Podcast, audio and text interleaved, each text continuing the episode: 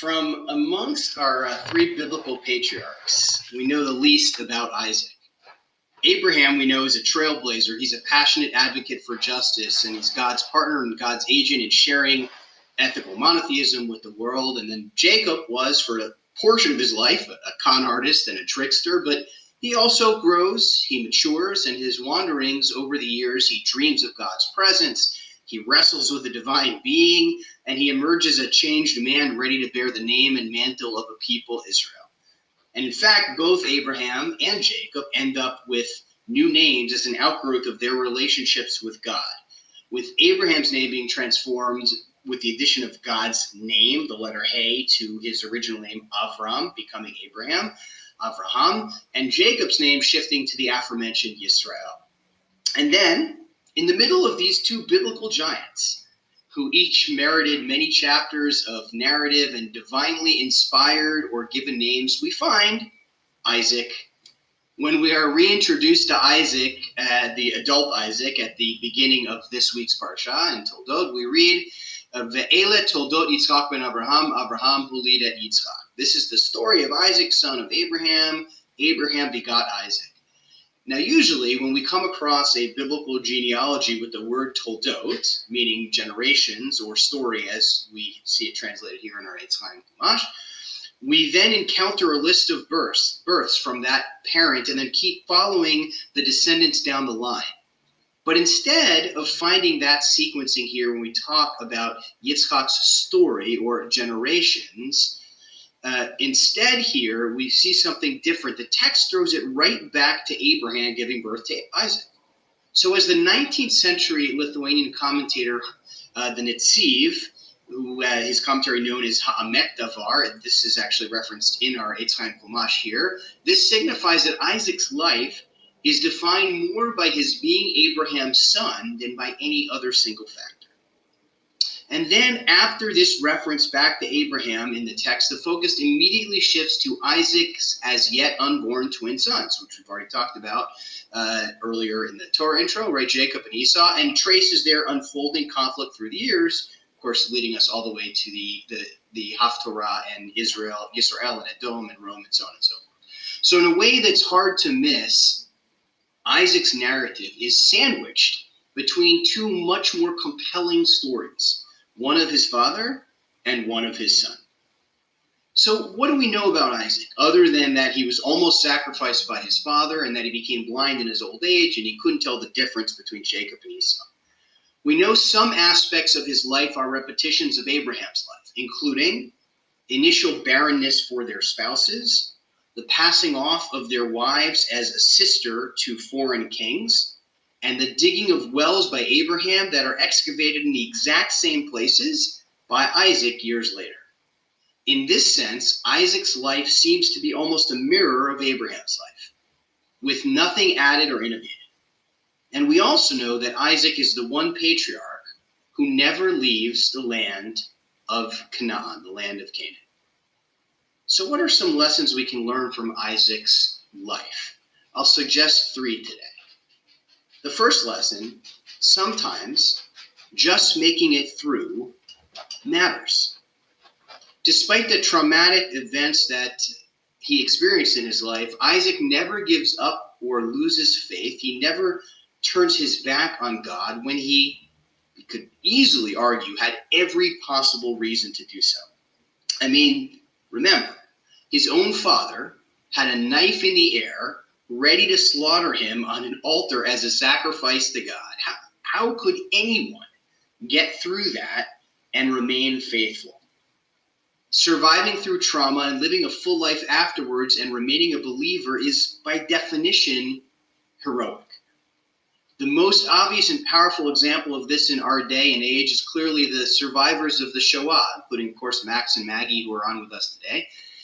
Carrying on after that unimaginable nightmare getting married, having children and grandchildren, great grandchildren, living Jewishly, and contributing so meaningfully to their community and society, Max and Maggie and other survivors are heroes in every sense. Like Isaac, they've persevered and carried on despite all they experienced. And on any scale, even well below the incomparable level of catastrophe of the Shoah, because truly there is no comparison, when we in in different moments in our lives and stages of our lives when we survive trauma and we make it through to the other side and keep on living fully afterwards it's praiseworthy and it's enough. Sometimes it's it just it's enough to do that.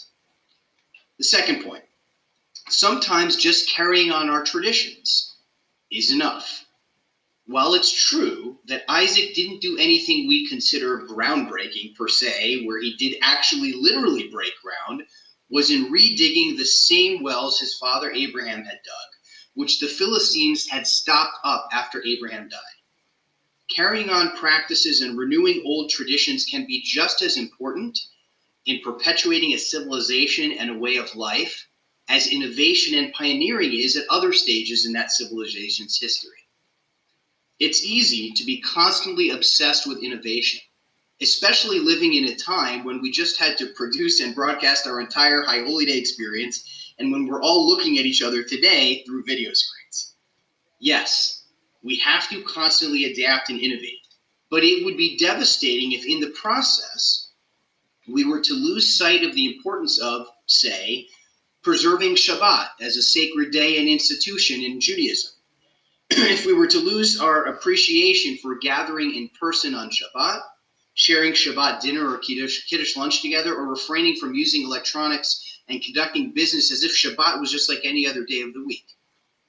This is the same Shabbat which has kept the Jews as much as Jews have kept Shabbat, as early Zionist thinker Achad Ha'am once articulated. Tradition anchors us and enriches our lives and serves as the connective tissue between our past and our future. Isaac is to be praised then because when he redigs his father's wells, he teaches us that in addition to innovating and adapting, it's equally important to perpetuate the past into the present and the future. Without Isaac carrying the ball forward, who would have passed the teachings and faith of Abraham on to Jacob? As Dr. Peter Pitzele, renowned developer of the use of bibliodrama, uh, once wrote about Isaac, the prefix uh, re might stand as the key motif of Isaac's life. It's not his whole story, but it is the core. Re, as in back again, the prefix of return, recollect, recollection, repair. It is not that Isaac is a lesser man than his father, only that the quality of his contributions is less dramatic and innovative. He is the middleman, the inheritor whose relation to the past is full of respect. And Pitzele adds one more thing. He says, without him, the stories of Abraham would have passed into oblivion. Isaac is the man who preserves the past, carries it into the present, and passes it on to a future. Third point sometimes staying put and being rooted is exactly what we need. As I mentioned earlier, Isaac is the one patriarch who never leaves the land of Canaan. He doesn't leave because God instructs him not to, even when a famine befalls the land. The obvious solution would have been to go somewhere else, like go to Egypt, as his father Abraham once had in the same situation. According to the Midrash in Bereshit Rabbah, Genesis Rabbah, when God instructs Isaac, Shchon ba'aretz and Gur ba'aretz hazot, uh, stay in the land and reside in this land. There are two phrases in back-to-back verses in the Torah in our parsha. God is telling Isaac to cultivate the land himself and be a sower and a planter and cause the Shekhinah, note the play on words with the Hebrew Shchon, Shchon Shekhinah, to dwell in the land. What's the Shekhinah? The Shekhinah is the divine, the feminine divine presence of God.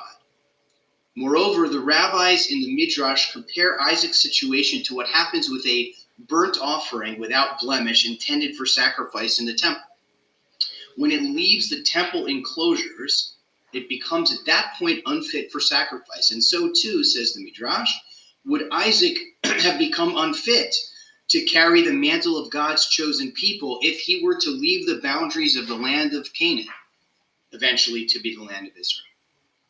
His father Abraham before him left Canaan, and Jacob after him left for a whopping 20 years. But Isaac cultivated and sowed and planted, and in doing so, planted his sacred roots and carved out a sacred space for the Shekhinah, for the divine presence. The Jewish community of our day and age seems to be cut, excuse me, from a different cloth than Isaac. Often restless to keep on moving, building communities and synagogues, and then in many cases, within even a generation or two, deserting them or no longer joining them for one reason or another. Now, of course, in many instances, this is because a quest for upward mobility in a society that now welcomes Jews much more than in previous generations.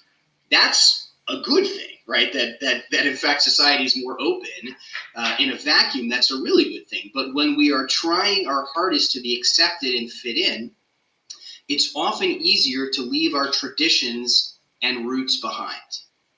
Isaac represents rootedness.